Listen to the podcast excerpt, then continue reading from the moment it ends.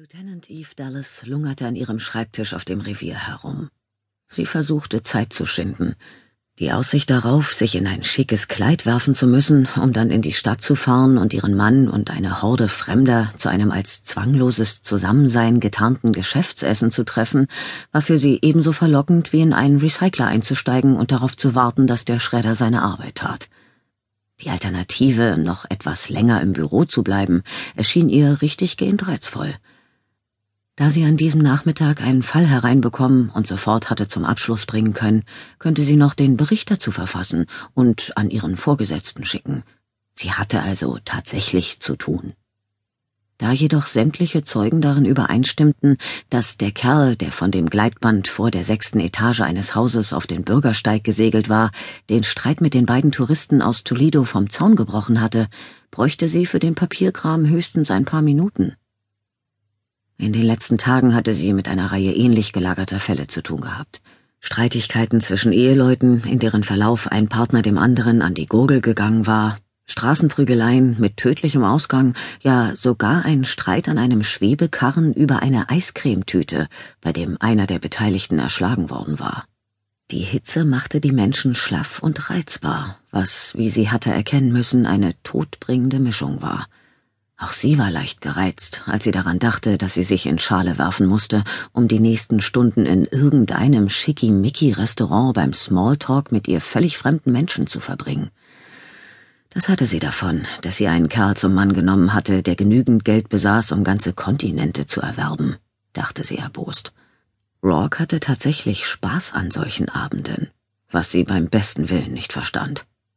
Er knabberte genauso gerne in einem Fünf-Sterne-Restaurant, das ihm wahrscheinlich sogar noch gehörte, an irgendwelchen Kaviar-Kanapés, wie er zu Hause auf dem Sofa pflegelte und herzhaft in einen vor Fett triefenden Burger biss. Aber nachdem sie inzwischen bald ein Jahr verheiratet waren und sich diesbezüglich nichts änderte, gewöhnte sie sich besser allmählich daran. Also stieß sie sich resigniert von ihrem Schreibtisch ab. Sie sind ja immer noch hier, Ihre Assistentin Peabody streckte den Kopf durch die Tür ihres Büros. Ich dachte, Sie hätten heute Abend irgendein tolles Essen in der Stadt? Ich habe noch ein bisschen Zeit. Ein Blick auf ihre Armbanduhr rief jedoch leichte Schuldgefühle in ihr wach. Okay, sie käme wieder mal zu spät, aber nur ein bisschen. Ich habe nur noch schnell den Bericht zu dem Gleitbandspringer diktiert. Peabody, deren dunkelblaue Sommeruniform jeder natürlichen Ordnung widersprach und trotz der schwülen Hitze frisch und faltenfrei aussah, bedachte ihre Chefin mit einem vorwurfsvollen Blick. Sie haben doch wohl nicht versucht, Zeit zu schinden, Lieutenant? Einer der Bewohner unserer Stadt, denen zu dienen und die zu schützen ich geschworen habe, wurde bei einem Sturz auf die Fifth Avenue wie ein Käfer plattgedrückt. Ich denke, er hat es verdient, dass ich mich ihm eine halbe Stunde widme. Muss wirklich hart sein, wenn man gezwungen ist, sich in ein schickes Kleid zu werfen, sich ein paar Diamanten oder andere Juwelen um den Hals zu hängen und dann zusammen mit dem schönsten Mann, den das Universum je gesehen hat, Champagner zu schlürfen und Hummerkroketten zu knabbern.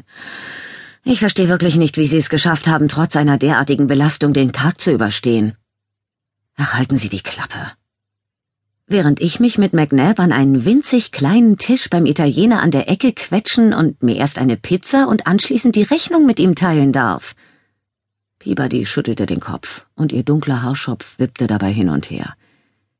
Ich kann Ihnen gar nicht sagen, was für Schuldgefühle ich deswegen hab. Suchen Sie zufällig Streit? Nein, Madame. Peabody gab sich die größte Mühe, unschuldig auszusehen. Ich möchte Ihnen nur versichern, dass ich in dieser schweren Zeit in Gedanken bei Ihnen bin. Lecken Sie mich doch am Arsch. Gerade als sich Eve hin und her gerissen zwischen Ärger und Belustigung von ihrem Platz erheben wollte, klingelte ihr Link. Soll ich drangehen und sagen, dass Sie nicht mehr da sind?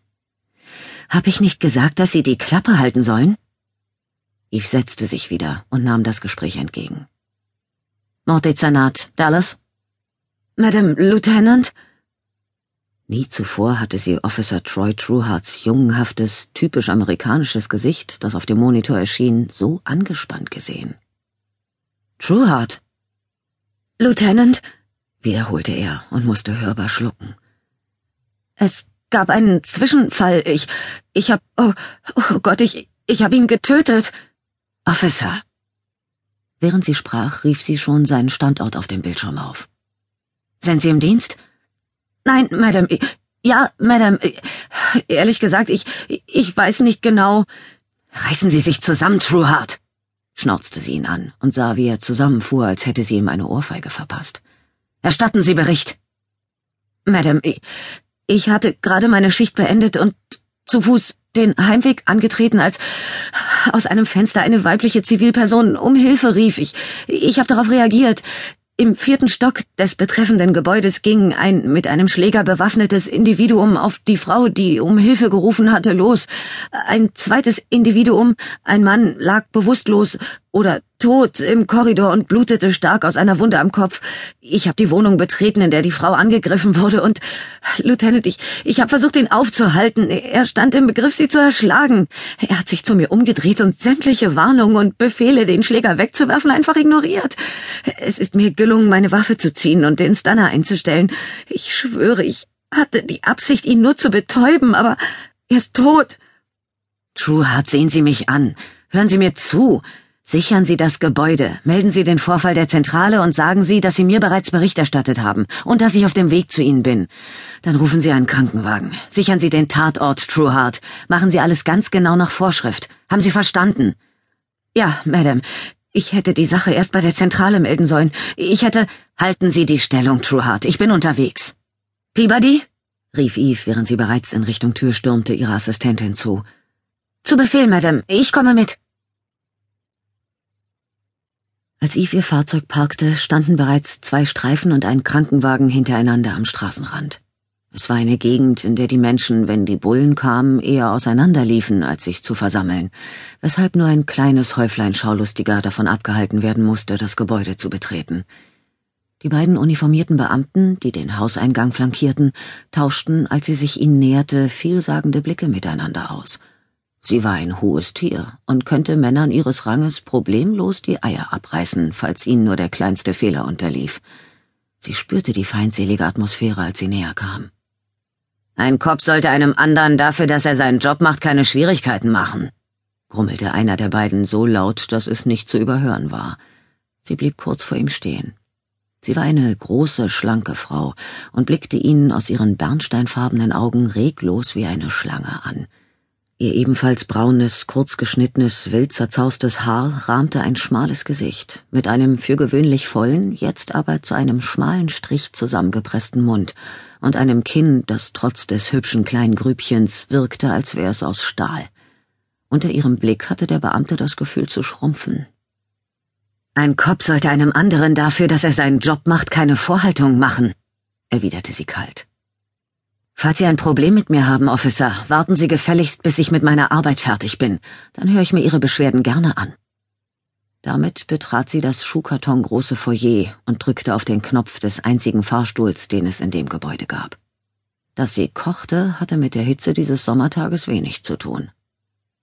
Weshalb nur haben manche uniformierten Beamten offenkundig das Bedürfnis, jedem die Gurgel umzudrehen, der es weitergebracht hat als sie? Der Kollege eben war wahrscheinlich lediglich nervös, antwortete Peabody, als sie hinter Eve den Lift betrat. Die meisten Leute auf dem Hauptrevier kennen Truart persönlich und kommen hervorragend mit ihm zurecht. Man muss ihn einfach mögen. Und wenn ein uniformierter Beamter einen tödlichen Schuss abgibt, muss er sich im Anschluss einer brutalen psychologischen Untersuchung unterziehen. Diese Untersuchungen sind für jeden von uns brutal. Das Beste, was wir für ihn tun können, ist dafür zu sorgen, dass alles sauber und geordnet abläuft. Es war bereits ein Fehler, dass er erst bei mir statt bei der Zentrale angerufen hat. Wird er deshalb Ärger kriegen? Schließlich sind Sie diejenige gewesen, die ihn letzten Winter von den Leichensammlern zu uns versetzen lassen hat. Da wird die Dienstaufsicht doch bestimmt verstehen, dass die Dienstaufsicht ist nicht gerade dafür berühmt, dass sie besonders viel Verständnis für die Kollegen hat. Also lassen Sie uns hoffen, dass es gar nicht erst zu einer internen Untersuchung dieses Vorfalls kommt. Sie trat aus dem Fahrstuhl und schaute sich um. Er war zumindest wach genug gewesen, stellte sie erleichtert fest, keine der Leichen zu bewegen. Zwei Männer lagen ausgestreckt im Korridor, einer der beiden mit dem Gesicht nach unten in einer Lache geronnenen Bluts. Der andere lag auf dem Rücken und hatte die vor Überraschung weit aufgerissenen Augen der Decke zugewandt. Durch eine offene Tür neben den beiden Leichen drang Schluchzen und Stöhnen an ihr Ohr. Die Tür direkt gegenüber war ebenfalls geöffnet, und Eve bemerkte mehrere frische Löcher und Kratzer in den Wänden.